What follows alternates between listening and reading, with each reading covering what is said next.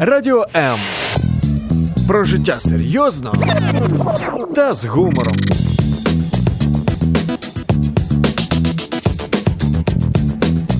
Радіо М. Мозок також хоче їсти. Нагодуй його гарними книгами. Про все, що пов'язано з читанням, програма «Щоб мозги не засохлі».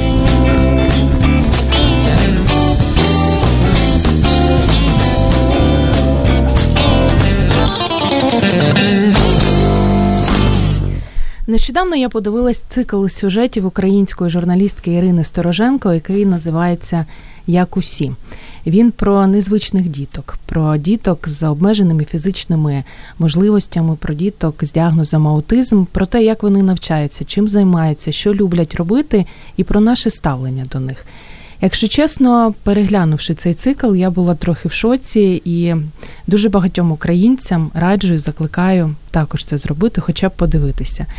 І чомусь подумала, як книгоман подумала, а що читають такі дітки? Що читають їх батьки і чи є взагалі спеціальна література для них? І тому сьогодні в програмі «Щоб мозги не засохли» ми говоримо про незвичні книги для незвичних дітей та їхніх батьків. Мене звати Зоя Никитюк, це програма «Щоб мозги не засохли», і сьогодні у нас двоє, як завжди, чарівних, як завжди, розумних і, як завжди, книгоманш. Ірина Рожко, яка виховує сина-підлітка, розумного, такого незвичного хлопця. Це все знаю, тому що Ірина вже була гостею програми, але тимчасові труднощі, розповідала свою історію. Сьогодні розкаже, що вона любить читати і що любить читати її син Артур. Ірино, вітаю вас. Здравствуйте. І Анна Усатенко, Ганна Усатенко, засновниця Дивограм, яка видає книги для розвитку мови і комунікації. І якщо зайти на їхній сайт, можна побачити там багато цікавої літератури для інклюзії, для психотерапії, для розвитку дітей. І не тільки літератури, але ще й ми потім згодом протягом ефіру покажемо такі класні штуки. Хто дивиться трансляцію у Фейсбук, уже може побачити. Іграшки такі кльові, як в дитинстві колись були. Так. Аню, вітаємо вас. Так, вітаю. Ну і спершу у нас перед тим, як ви почнете розповідати розумні речі, у нас, як завжди, є запитання. Іро, от судячи з вашого досвіду, якої літератури не вистачає взагалі для дітей і підлітків, які живуть з діагнозом аутизму?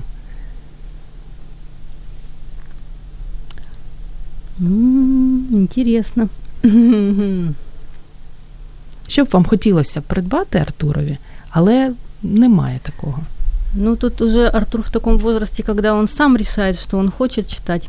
Козак, я пам'ятаю з ефіру. Да, он тяжко читает, потому что есть к этому причины, и для того, чтобы он взял книгу в руки, она должна некоторым таким отвечать... ну, категориями какими-то такими. А якой вона повинна бути? Ну, во-первых, она должна быть, по его мнению, не толстая. Хотя последняя книга, которую он выбрал себе, она как раз не тоненькая. 600. Да, и она должна быть определенного шрифта, но не должна сплошным текстом идти, он боится сплошного текста.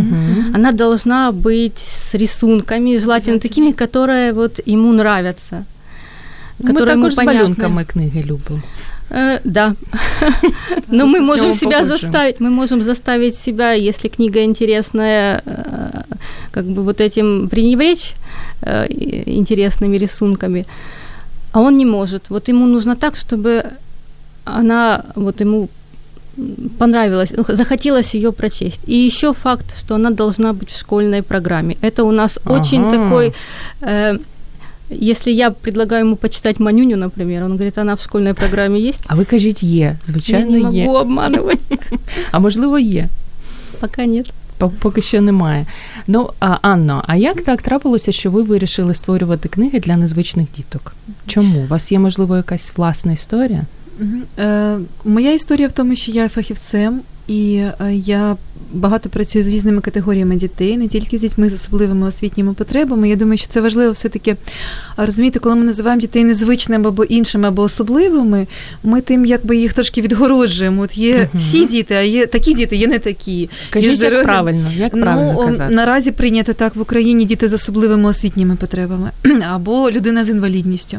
Але парадокс в тому, що деякі діти мають труднощі в розвитку і не діагностовані, і таких дітей немало. Тому ці діти можуть не мати статусу інвалідності, але вони мають особливі освітні потреби. Мені здається, так буде краще, бо була така практика називати людина з особливими потребами, але потім все-таки визначились, потреби всіх одні, це в безпеці, в любові, в прийнятті. А от в освіті, так, дійсно, деякі діти потребують спеціалізованих підручників, дійсно візуальних, з малюнками, структурованим текстом. Так, як ви казали, і мені, як фахівцю, бракувало дуже літератури, яка б допомогла дітям говорити про себе і розуміти оточуючий світ, розуміти друзів, батьків, повідомляти про себе, навіть якщо вони не говорять або говорять з труднощами, або не читають, наприклад, тому що є такі особливості читання, коли дитина бачить текст, але вона не може зібрати його в слова. І тому я вирішила подивитися, що в світі робиться, які книжки є цікаві і навчальні, тому що в нас чимало хорошої літератури про дітей, особливими освітніми практиками, про методики, але саме для дітей мало. Або це література просто розвиваюча, але не зовсім адаптована, і дійсно є такі фішки, які ці дітки оцінять, яким важко, наприклад, сприймати звичайну літературу. І є ще такий момент. Перша книжка, яка в нас вийшла, це «Білосніжка». Я взяла з собою оригінал італійської. Поки що не розповідайте так про неї, ми до неї нині доберемося.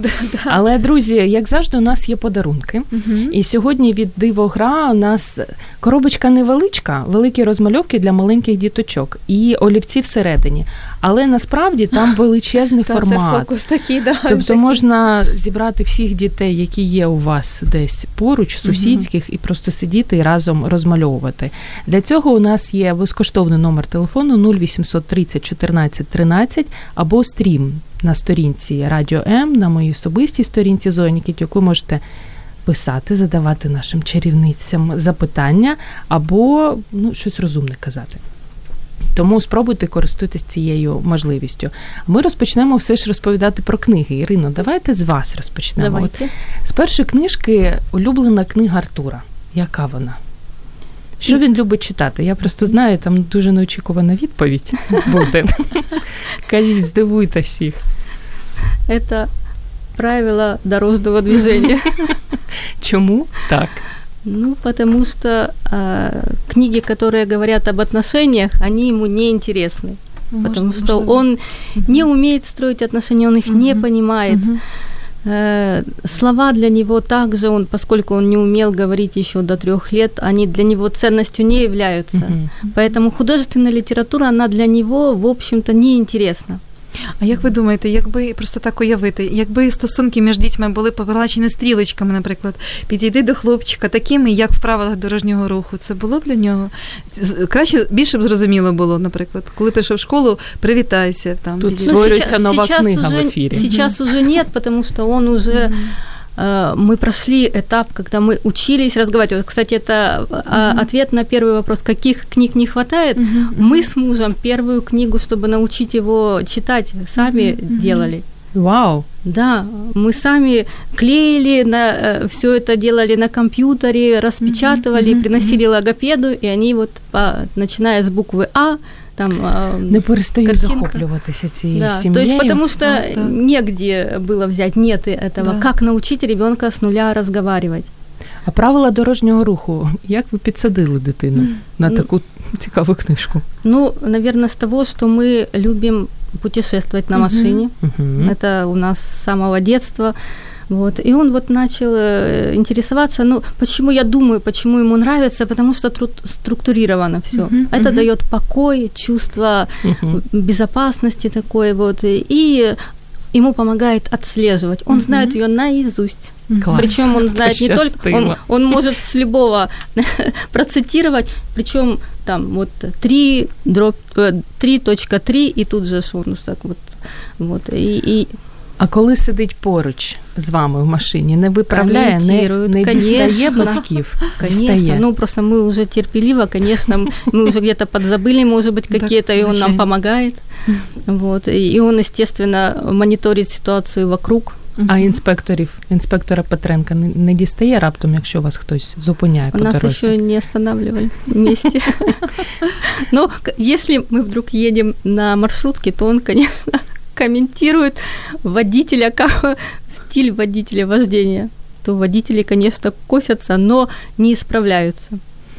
Бо Артур вірно все каже. Молодець. Тобто перша книга – це «Правила дорожнього руху», яка нікому, в принципі, не завадить. Неочікуваний початок. Анно, ваша перша книга. Перша книга, яку ми переклали українською, це «Білосніжка», це казка, яка була видана в Італії, причому вона не тільки адаптована, текст є адаптований за допомогою піктограм і символів. Я покажу вам також. Ми зробили абсолютно ідентичну структуру книжки, ідентичний друк, якісний, міцний. І саме цікаве, що автори, які розробляли цю книгу, вони йшли таким шляхом. Вони зробили прототипи з картону і роздали дітям в дитячому центрі в містечку Крема в Італії, де працює авторка цієї адаптації. І діти гортали протягом якогось часу книжки, і ті книжки, які були їм найбільш зручні і зрозумілі, тому що книжки навіть мають таку вирізку, щоб дитина одним пальчиком могла легко перегорнути сторінки, але клас. По порядку, щоб, словами авторки, Білосніжка не заснула раніше, ніж вона відкусила чарівне яблуко. Ця послідовність і структура і ще таким чином в організації книжки збережена. Але казкові сюжети дійсно деяким дітям важко зрозуміти, якщо взагалі вони не знайомі з піктограмами, не знайомі з тим, що можна читати по малюнках, що можна читати взагалі. Тому наступні наші книжки – це вже соціальні історії про наших дітей українських, про наші українські реалії, причому навіть там зображення ліфту, школи. Все не розповідайте. От Анна хоче одразу все про все розказати. Я ще з приводу Білосніжки хочу вас запитати. Так, звичайно.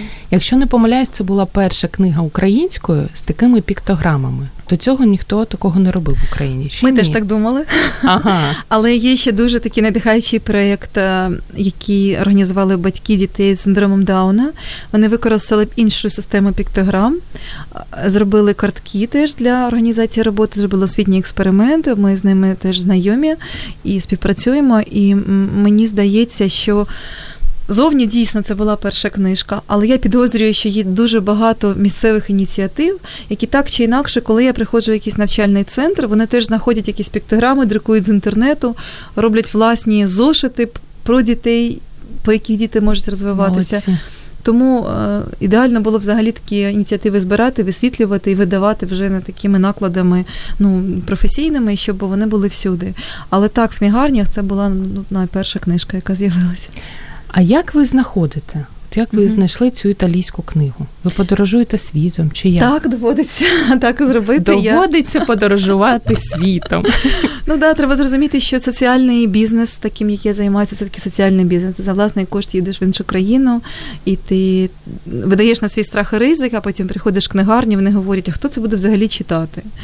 І взагалі, ну, можливо, там одну книжечку ми поставимо, ну, знаєте, ніхто не бере, не зрозуміло. Або я іщу і в книгарнях. Як же я можу, от стоїть мама з дитиною, і я їй кажу, ця книжка для дитини з аутизмом, а якщо я її ображу, і вона подумає, що я подумала, що в дитини аутизм. І з такими, ну, якби ще дивним ставленням, да, до інвалідності, як до якоїсь вади, ми стикаємось в роботі. І теж я думаю, що те, що ми робимо, та інші видавці, які освітлюють цю тему, потрошки підключаються інші, хтось робить книжки про дітей з інвалідністю, вони показують взагалі суспільству, що це не є, ну, це немає нічого такого постидного, да, щоб говорити, що є спеціалізована література, яка дозволяє розвиватися дітям. Ну, нині в книгарнях можна придбати? Так, звичайно, по всій країні. Можна.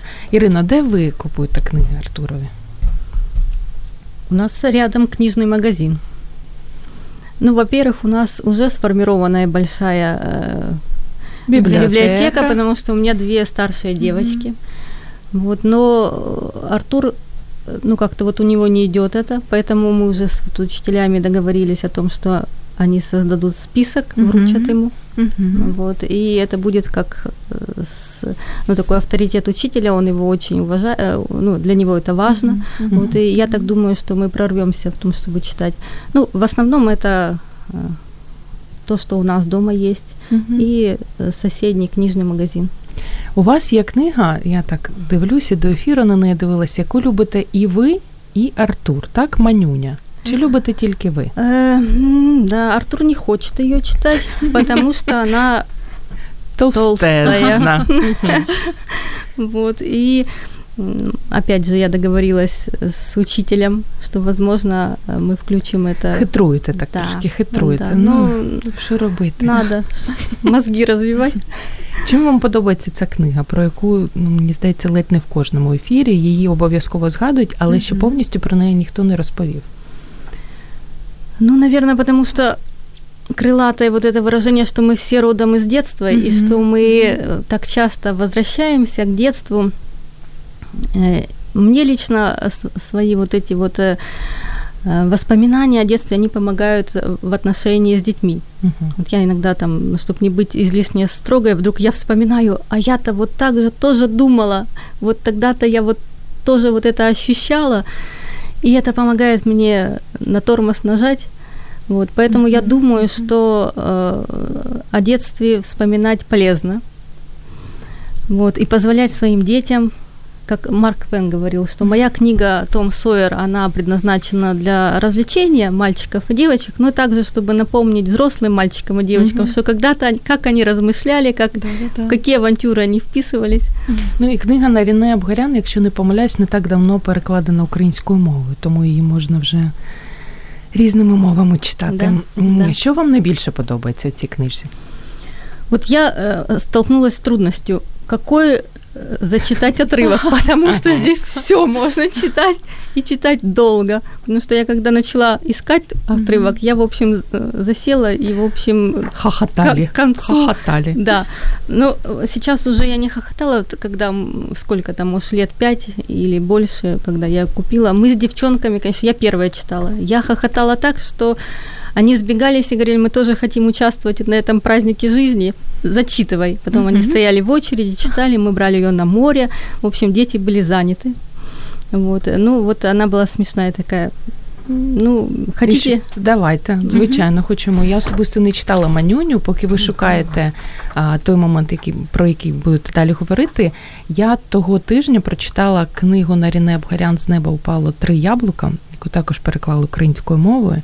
Дуже раджу, мені дуже сподобалось. Хоча я так, знаєте, упиралась, казала, ні, ну навіщо читати переклад, якщо я можу прочитати оригінал. Мені подруга сказала, Зоя, класний переклад, тобі сподобається. І реально крутезний переклад зробили, ілюстрації, і Наріне Абгарян шикардосна.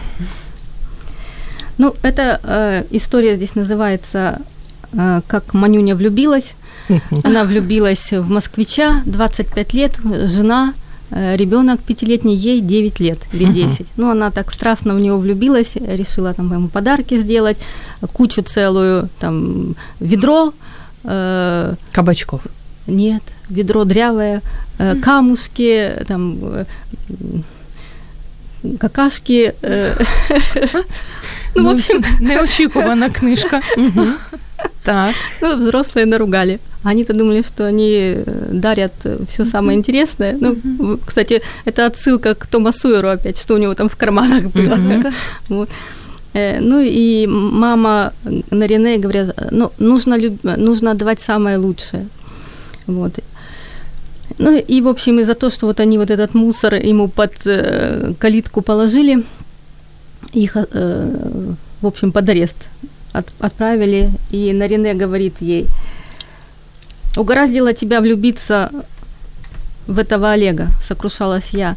Теперь придётся из-за него проторчать взаперти до завтрашнего утра. Ах, сердцу не прикажешь. Так папа говорит, когда ругается с Баей за мамы. Я всё думала, что он имеет в виду, а теперь поняла. Влюбиться можно хоть в кого угодно, потому что сердце само выбирает, кого любить. Идёшь ты куда-то, в булочную, например, а дорогу медленно переползает червяк. Тебе так и хочется на него наступить, а сердце раз и влюбляется, и всё, до свидания, спокойная жизнь.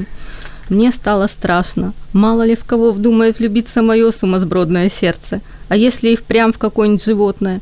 Вон у старьёвщика дяди Славика есть осёл. Орёт круглые сутки. Соседи ругаются.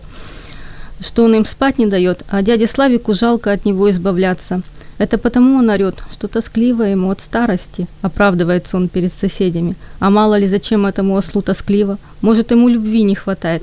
Может, он меня дожидается? Пойду я мимо дома старьевщика, а мое жалостливое сердце увидит осла и сразу влюбится. И что тогда делать? Выходить за него замуж, что ли? Ну, и поки серця наших слухачів обирають, кого ж їм закохатися, ми дамо таку нагоду, невеличку паузу зробимо і через декілька секунд повернемося до вас.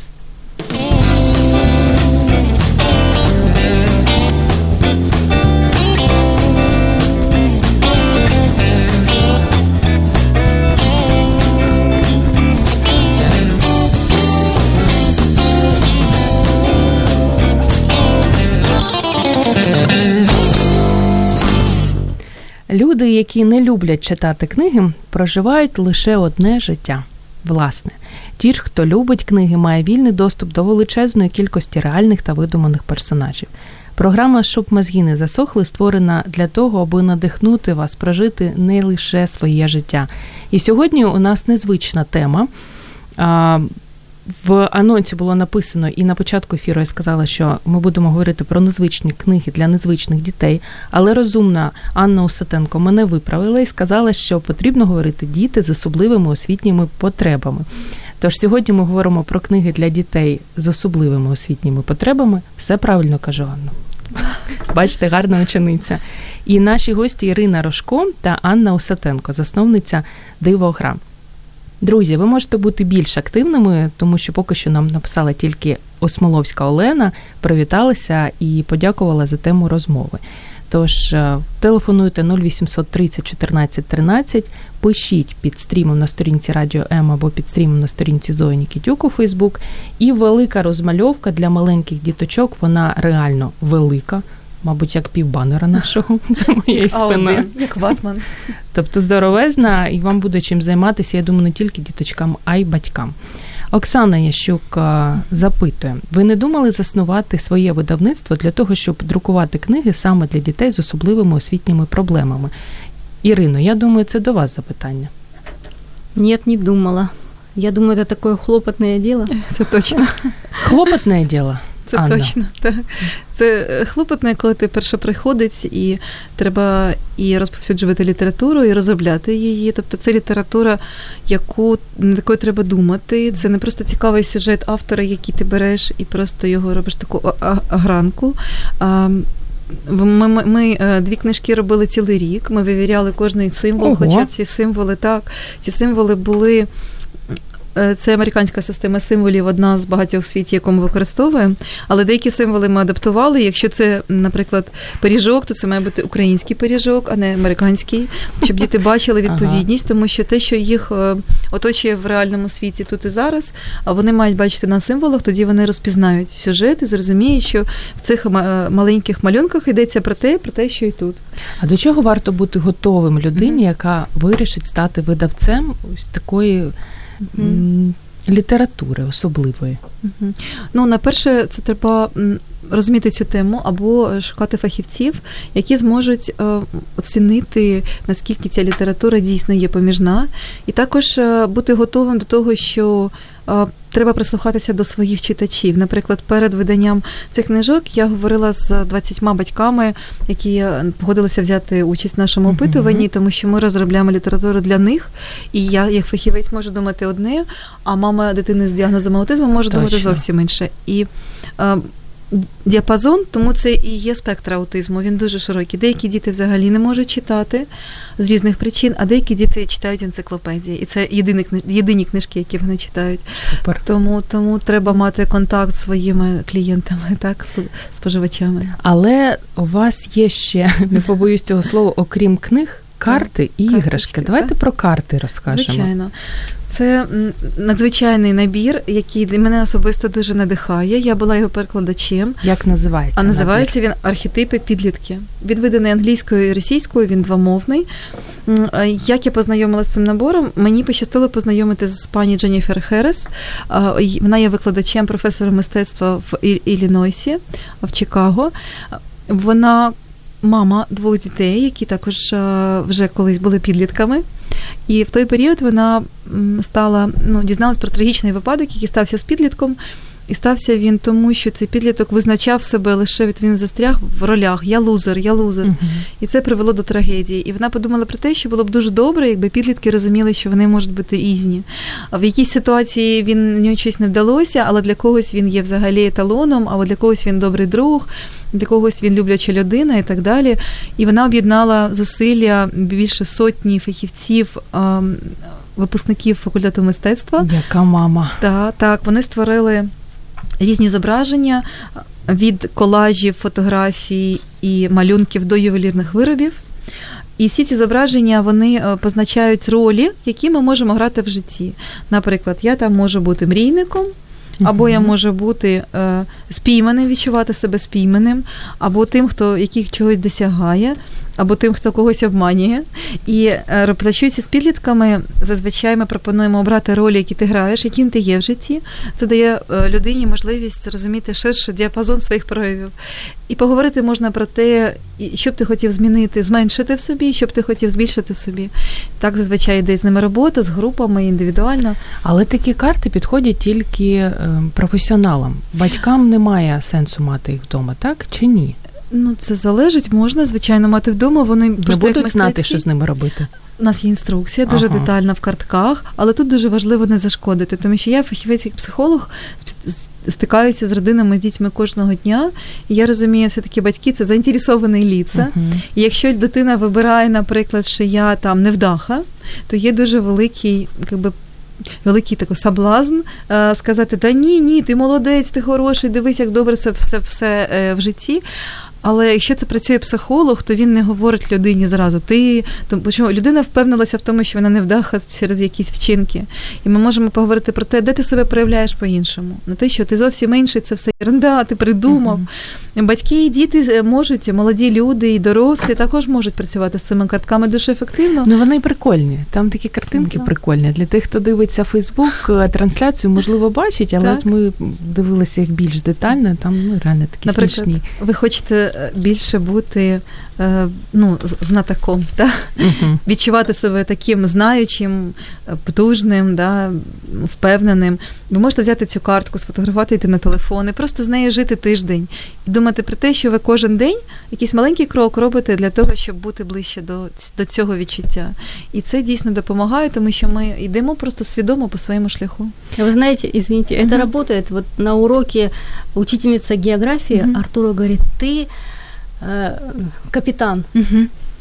И он сначала, нет, не хочу. А потом на следующий урок он подумал и сказал «хочу».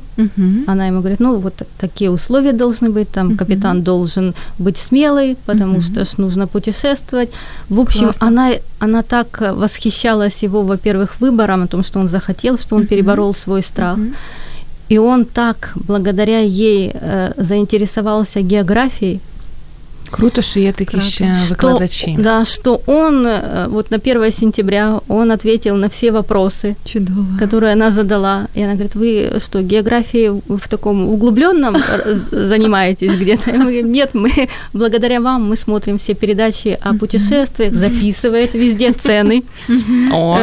Знает все, знает он там столицы, знает, в общем, как земля устроена. Як государство устроено, где что. Умничка. Я всі столиці не знаю, мені соромно. А у него хорошая память, ко всему прочему, но вот то, что его назвали капитаном, это же тоже социальная роль. Конечно. Ірина, я відкрию, можливо, таємницю про вас для тих наших слухачів, хто не в курсі. Ірина хоч і доросла у нас панянка, але й досі любить обирати книги за малюнками. І у вас є одна така книга, яку ви спочатку придивилися і навіть не знали, про що вона, але малюнки вас зачарували. Да. Що це за книга? Це «Лафкадіо», «Історія льва, який победив охотников». Здесь рисунки автора. Автор известен миру как дядюшка Шелл. Вот. Астерикс и Обеликс? Нет. Нет. У него есть 1,5 жирафа. Вот, Лафкадіо – это его самое любимое, его уже нет в живых. Вот. И я, в общем, открыла, я уже не помню истории, как я покупала, но я чувствую, что я покупала из-за того, что я посмотрела на рисунки и утащила себя это в норку. Ну да. В общем, история о льве, который научился стрелять из ружья. Вот его пригласили в цирк. В общем, он став світським львом. Це дитяча книжка, не для дорослих. Ну, ви собі її так приглянули? Ну, чи я її сама прочитала спочатку, потім дітям. Вот. Ну, здесь идеи, они не детские. А идея о том, что есть во что пить, во что одеться, где жить. Что достичь в жизни, это на самом деле не является ценностями, в общем-то, это не их функция вот этого всего. Ценностями является мораль, отношение к правде. Ну, поэтому, когда человек берёт за ценности вот то, что есть, что пить, во что одеться, то если этого сразу много, то тогда пресыщение наступает, вот как у этого льва Лафкадіо, да, и он тут новых ощущений, у него уже всё было. Яка вот. Розумна дитяча книга. Ну, да. И вот он уже новое ощущение, дайте мне, что хэппинеса нет. Всё есть, а хэппинеса нет. Вот, и ему этот директор цирка говорит, ну, давай поедем на сафари. Вот, и поехали, и вот он стоит перед львом, который его узнал, и говорит, слушай, а ты же не охотник, ты лев. Он говорит, да не лев я. Говорит, да лев, он у тебя хвост, я вижу. Вот, и говорят, что, ну, если ты лев, то давай с охотниками разберись, и вообще давай пойдем кроликов жевать. Он говорит, да не хочу я кроликов есть, я не лев уже. Ну, если ты не разберешься с охотником, если ты не лев, охотник, мы тебя сейчас съедим. Охотники говорят, ну, давай уже разбирайся с этим львом, чего ты на него смотришь? Он говорит, так я не хочу его убивать. Ну, зараз тогда мы тебя... всю книжку розкажете, нам не цікаво буде читати. Іро, ви часто всі книги, які потрапляють до дітей після вас, ви спочатку читаєте, потім діти? Чи ви довіряєте вибору своїх дітей? Ну, у нас, наверное, больше классики, которые я уже когда-то прочитала, на которых я росла. Вот, поэтому я знаю, что детям даю. Вот, они тоже это уже... прийшли, ну, вона така, ну, то, що ми всі читали. Но у вас в сім'ї немає, знаєте, цей вираз, питка чтенням продовжалась третій час. Ви не змушуєте дітей читати? Нет.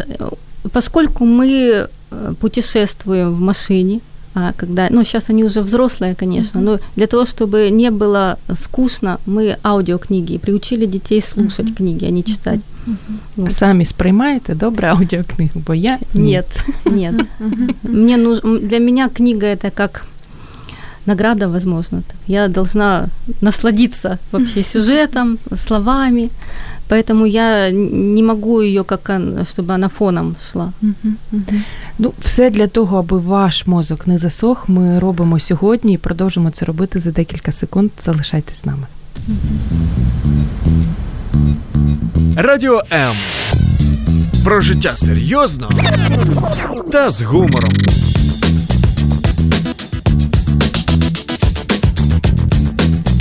Радіо М. Про книги для дітей з особливими освітніми потребами ми говоримо сьогодні у програмі «Щоб мозги не засохли». І, ну, ми говоримо, я слухаю, усміхаюсь традиційно, а розповідають наші книгоманші. Ірина Рожко, яка виховує неймовірно розумного Артура, який знає всі столиці, який знає правила дорожнього руху, і який, я так думаю, буде капітаном, тому що він вже налаштувався бути капітаном, і діагноз аутизм йому у цьому не заважає, тому що я вже так багато знаю про цього хлопця, треба вже з ним знайомитись, бо, ну, реально умнічка. Спектр, то есть у него только флёр такой аутический. Флёр аутический. Синдром Аспергера, это такое самое лёгкое, наверное. І Анна Усатенко, засновниця Дивограм, для тих, хто тільки до нас долучився, це таке видавництво, яке створює спеціальні книги для розвитку мови, комунікації, для інклюзії, для психотерапії, а ще вони створюють величезні розмальовки. І, друзі, у вас є нагода і можливість їх сьогодні отримати. Ви можете нам писати під стрімом на сторінці Радіо М у Фейсбук або телефонувати 0830 14 13. Анно, Книги були, картки були, ляльки ще у нас є. Давайте, покажіть. Я готова дивитися на них вічно. Так, звичайно, їх можна подивитися, можна надіти на ручку. Зараз я попробую на дві. Теж різні предмети, які допомагають дітям виразити себе і комунікувати одне з одним, вони теж дуже доречні для занять в школі і вдома. І ми помітили також, що діти з особливими освітніми потребами, іноді їм легше сприйняти ляльку і лялькове обличчя, для того, щоб там взаємодіяти, особливо, коли дитина вередує. Це якраз те, що пані Ірина говорила про гру, коли ми її запрошуємо до гри. Наприклад, ти будеш капітаном, а тут для менших дітей ми можемо запросити подружитися з цим хлопцем, або допомогти цьому хлопцю, який розгубився і не знає, що робити, або будь-яким іншим способом залучити дітей до взаємодії. А також ми розглядаємо можливість, щоб логопеди могли допомагати дітям, як правильно язичок показувати, як правильно ставити вимову, тому що вшили язичка. А я думаю, що так все продумано в ляльці. Тому що вшили такого язичка. Хлопчики і дівчатка у нас є різні, це одні тільки з їхньої компанії. Дорослі для себе у вас не беруть такі ляльки? Беруть. Як ви їх придумуєте? Відшиваєте ви чи не ви? Можливо, ви ще й майстриня шити ляльки? Ні, звичайно, кожен має займатися своєю справою, де він професіонал. Ми звертаємося до фабрик дитячих іграшок, розробляємо разом ідею, дивимося на пропозиції, вони враховують наші побажання, ми враховуємо їхні можливості і робимо такі тиражі, але тепер... І у Дивогра їх же не дві. Здається, ціла серія, і вони якимсь розумним словом називаються. Папець. Папець, це так прийнято називати ляльки, в яких відкриваються ротики. Угу. Ну, тобто всі можуть собі придбати і гратися з такими ляльками. Так, дякую. А в нас залишається мало часу, це вже таке традиційне, знаєте, але ми ще маємо про що розповідати. Іра, у вас є ще одна товстезна книжка, так. Я дивлюсь. І дві розпечатки. І дві розпечатки, це серйозно. Давайте з товстезної книжки розпочнемо. Ну, це те, що Артур вибрав сам себе в магазине книжном. При том, что дитина не любит толстые книги. Не любит толстые, нет. Вот. Но поскольку сначала он долго смотрел мультики о Николя, и они ему запали в душу, и он увидел, кстати, есть на украинском также, вот, но увидел и сказал «хочу», и мы с ним договорились, что вот это будет для него такая награда, мы должны были зубы идти лечить. Я говорю, ну вот дашь тете доктору полечить зубы, это будет твоя... Дал. Такой был вообще мальчишка. Ну заради книги чего не зробишь. Да. Вот. И он её уже прочёл 2 раза. Брал с собой в Карпаты, причём там можно было развлекаться, он развлекался, он находил всё равно время. Читал её в номере, читал её на улице, уединялся. Вы сами читали цю книжку? Да. І як? Ви якось так, знаєте, сказали, да, читала. Я сначала, смотрю, как, что он мультики смотрит, и там такая песня, что вот я Николя, я не люблю решать задачки, я такая сразу, ага, что такое мой сын смотрит? И тут он читает, думаю, да, наверное, глупость какая-то. Почитала отзывы сначала, думаю... Да нет, по отзывам, да, там пишут, ой, всё так плохо. Я начала читать, думаю, да ничего не плохо, нормально. Что, схоже на Торадор из Васюкивки? Нет. Я так давлюсь, не схоже. Нет. Гирше, страшнейше. Она более проще написана, может быть, не такие длинные истории. Вот, всё в основном происходит в школе, потому что Торадоры из Васюкивки у них везде. Вон и Торадоры. Да. Вот. А здесь, такие вот ситуации, например, как девочка пришла в гости к вот этому Николя, вот, и она такая глазками вот так, в общем, все мама там, цыплёночек, как только они уединились в его комнате, она сразу показала свой нуров, пнула его, ещё что-то до слёз довела, там, самолётик его куда-то там, в общем, такая бой, вот, и он такой решил на ней потом жениться, потому что у неё удар хороший, она забила гол, там, выбила... Соображає хлопець, соображає. Хто автор і як називається повністю? Госсіні Семпе. «Все о малыше Николя». І є українською мовою, ще є й мультфільм. Дівчата, скільки ви особисто, я знаю, що наші гості не люблять це запитання, але скільки ви особисто книг читаєте щороку? Тільки не кажіть, я не підраховую, я просто читаю, насолоджуюсь. Ірина так задумалась. Я действительно не читаю. Одну книгу на рік читаєте? Ну, більше. Я, мабуть, читаю десятки. Єдине, що за браком часу я їх читаю дуже швидко, я вже призвичаїлася. Таке собі виробила скорочитання.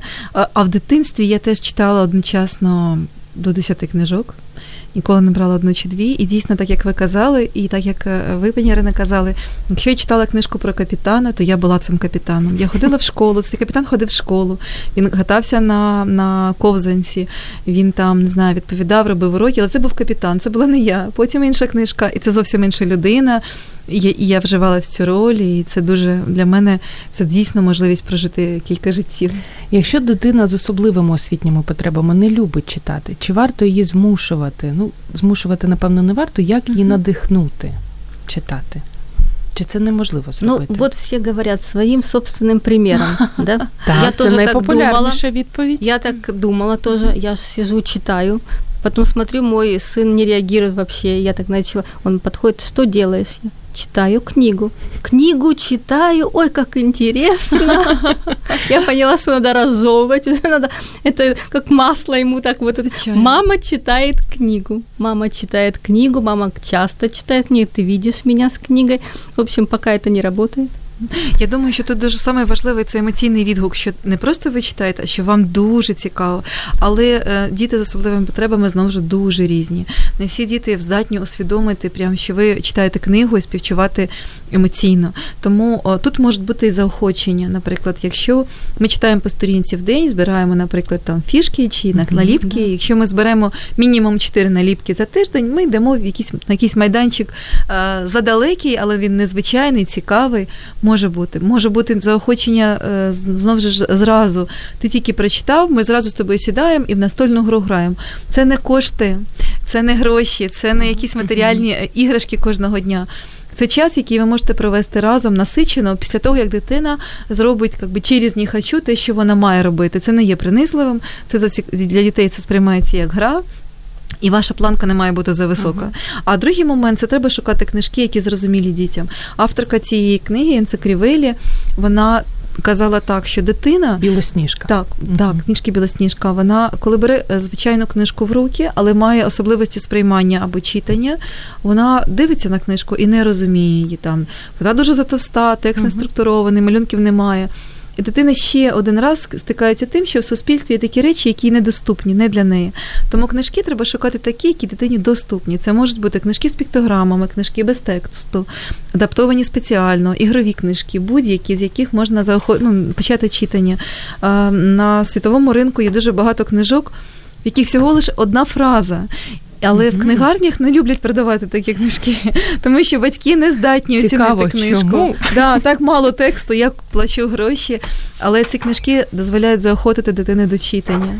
І, дівчата, як це завжди буває, наприкінці ефіру у нас розпочинаються запитання. Так. Наталя Карпенко запитує, стоит ли дітям з аутизмом читати о таких же детках? Є художественні книги, повествуючі об аутизмі. Ірино, як ви думаєте? Артур себя вообще аутистом не считает. Поэтому мы с ним, например, смотрели фильм о мальчике не аутисте, «Чудо».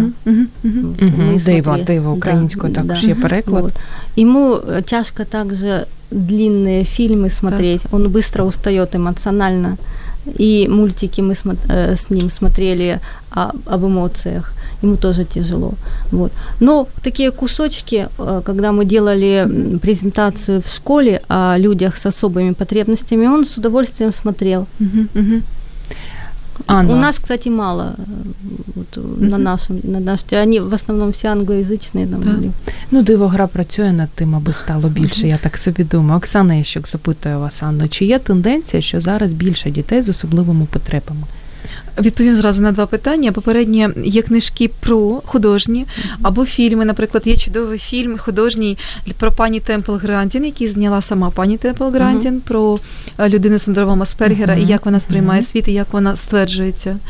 І дуже надихаюче кіно, і теж дуже цікаво. Така, напевно, найвідоміша жінка з таким діагнозом. Потім Що ще можна порадити? Є книжки про тебе, наприклад. У тебе аутизм, у тебе синдром дефіциту уваги. Я думаю, це теж дуже важлива література. Вона не художня, але структурована, ілюстрована.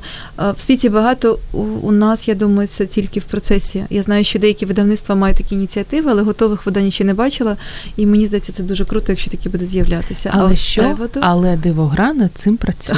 Це, кстати, важливо, щоб вони з'являлися, тому що поки чоловік себе не осознає, да. Вот аутистом, например, да. Синдром АС, он не будет корректировать сам своё поведение. То есть он будет странным таким, для всех будет странным, он будет нормально, он не будет понимать, почему никто не хочет с ним отношений. Це дуже важливо, так. І в цьому кіно про пані Темпл Грандін теж такі моменти є. І на друге запитання. Чи є тенденція, що зараз більше дітей з особливими потребами? Таке, я думаю, те, що філософське запитання. Буду відповідати як фахівець-психолог. Якщо говорити про Україну, то тенденція така є, але кожного року покращується діагностика, але вона ще й не є досконала. У нас є такі, на жаль, випадки, коли дитина приходить до лікаря, лікар дивиться на неї і говорить, у вас аутизм або синдром дефіциту уваги. На це мають бути спеціальні тестові методики, і на сукупності відповіді дитини і обстеження батьків, розмови з батьками та інших обстежень лише можна сказати. Тому можна сказати, що якщо хтось стикається з такими труднощами, він має пройти комплексне обстеження обов'язково і визначити не тільки діагноз, так сказати, але й особливі освітні потреби, як саме для дітей з такими особливостями сприймання, розвитку і так далі, доносити інформацію і не гаяти час в ранньому віці. Але сказати, що у нас там екологія погана і так далі, можливо, це є. Тому що в світі така тенденція є. Але важко сказати, наскільки це залежить від діагностики. Діагностика стала краще, чи екологія погіршилась. Оце співвідношення, я цього не знаю. Ну, ніхто не знає, кстати, причин. Хто-то говорить, вот так працюють там прививки, наприклад. Да. Я не согласна з цим в корні. Є моменти, які не знайшли підтвердження. Всесвітня організація охорони здоров'я. Є певні ризики, коли ти робиш прививки, вони є, тому що це медичний препарат. Від будь-якого препарату ви можете отримати ці ризики. Але про щеплення не будемо, тому що я уявляю, що ми можемо... Ви яку дискусію? Так, я що ми можемо отримати. Просто таке побажання для батьків. Шукайте перевірені методики, які... Багато подвійний сліпий метод, коли навіть людина, яка проводить обстеження, не знає, чи там дослідження, чи це дієвий препарат, чи це плацебо, якесь пусте. Да? Тільки такі дослідження можуть сказати, що так, дійсно, цей метод допомагає. Дівчата, на жаль, маємо завершувати і маємо з вами наприкінці, можливо, хтось тільки долучився і зможе нам, хоче записати, про які ж книги ми сьогодні говорили. Так, скажіть, будь ласка, назву книги та автора. Ірино, давайте з вас розпочнемо. Шелл Сильверстайн, «Лафкадіо. Удивительная история отважного льва, который победил охотников». Перша. Госсіні Семпе, «Все о малыше Николя». Наріне Абгарян, «Манюня». Так. Четверта в нас ще є. «Правила дорожнього руху». Відмінно запишіть. Всім вивчити обов'язково. Анна, про які книги ви сьогодні, не тільки книги, розповідали? Ми говорили про серію «Пікто», це зоопарки «Марійка захворіла» українською і російською мовами, про казку «Білосніжка», адаптовану піктограмами. Ой, вибачте, зараз. Так. І про надихаючу колоду терапевтичних карток для роботи з підлітками, молоддю і дорослими людьми, «Архетипи підлітки». І також про ляльок, «Папець». Про наших дорогеньких. Так, всім бажають хорошого дня. Якщо не любите читати, то придбайте собі ляльку, будете гратися. І на завершення вже остання хвилина. Ми ж маємо подарувати комусь щастя. У нас є 3 претенденти. Давайте, Аню, ваша ручка витягне прізвище людини, яка отримує велику розмальовку. Я знаю, що в мене неймовірно чарівний почерк. Пані Оксана, це я знаю. Оксана Ящук, я не знаю, як так трапляється, що Оксана Ящук дуже часто виграє у нас книги, класно. Але їй постійно щастить, тому що вона виграє їх тоді, коли мало претендентів. Тож, Оксано, вітаємо вас вже вкотре. Велика розмальовка для маленьких діточок від Дивогра. З олівцями всередині буде вам чим займатися на робочому місці. Як отримати, ви вже знаєте, але ще після ефіру вам скажемо. І наших гарних дівчат ми також не відпускаємо без подарунків. Мені чомусь хочеться Ірині поезію Серебряного віка. Я не знаю чомусь. Спасибо. Мені здається, що ви оціните це від клубу сімейного дозвілля. Тримайте, будь ласка, читайте Спасибо. Довгими зимовими Класно. Та осінніми вечорами. А вам, пані Аню, така класна штука від Віват, новинка «Рубі червоні черевички» Кейт Непо. Дуже Тут цікаво. Можна просто або дивитися так, ілюстрації, звичайно. Або використовувати в якості блокноту. Навіть такий варіант є. Мені щось так здається. Доньки навіть оцінять цей подарунок. Будете насолоджуватися Дякую. Разом. І на завершення, якщо дуже швидко, як нам стати більш терплячими до дітей з особливими освітніми потребами? Ірино. Я уже говорила об этом в предыдущей программе. Золотое правило никто не отменял. Как хочешь, чтобы к тебе относились люди, так ты относись к ним. Угу. Аня. Толерантно, терпляче ставитись, якщо комусь душно в якомусь людяному місці, якщо хтось плаче або кричить, це не значить, що він хоче вам заважати. Можливо, просто він відчуває дискомфорт і не вміє стриматись або не знає, як про це сказати словами. Тобто бути толерантними, не оцінювати людей тільки за їхню поведінку, як за таку, яка вони хочуть вам навмисно зробити шкоду. Можливо, вони просто сприймають світ по-іншому. Друзі, я нагадаю, що сьогодні у нас були Ірина Рожко, яка виховує сина з аутичним фльором, як вона сказала, яка любить читати і яка надихає, і в тому числі і нас, читати більше. Та Анна Усатенко, засновниця Дивогра. Обов'язково відвідайте сайт, подивіться, як багато там книг є для дітей з особливими освітніми потребами.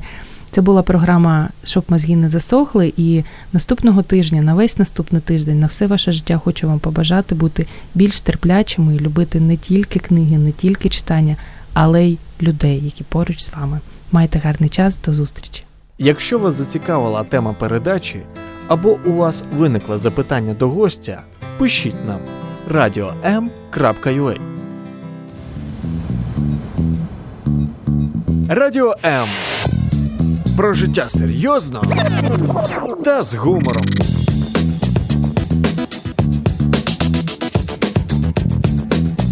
Радіо М.